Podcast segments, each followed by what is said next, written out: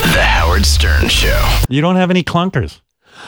Well, Do you? I- You know, um, okay. So looking back on the whole Beatles career, and particularly me and John writing, that does amaze me. It does, right? Uh, and I say to people, you know, we wrote something. I think just short of three hundred songs. yeah. Do you ever say to yourself, "How'd I do that?"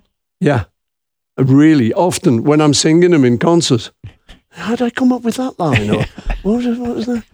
Um, and I do think of a kid, Yeah. twenty-four-year-old kid, and think the kid's good. Yes. but it's me. I got to then pinch myself. No, th- this is still you. It's, but Ah, um, yeah, it you i- it is crazy. uh, yeah, and we we would meet up to write.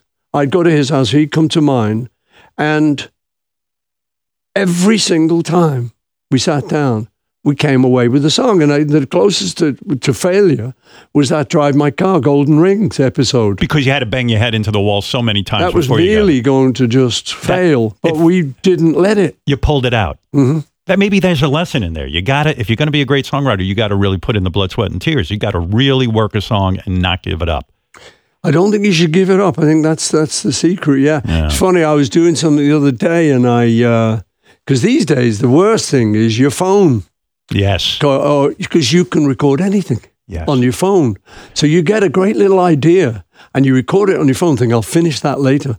Well, I've got about two thousand of these finished and laters. And so you things. have a phone that's filled with failures in a sense because there are Yeah. things you can't get back to.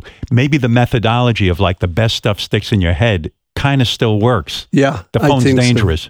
I think so. Yeah. I mean, I'm I intend to get round to these. Yes. But that's going to be at least two thousand hours. The Howard Stern Show.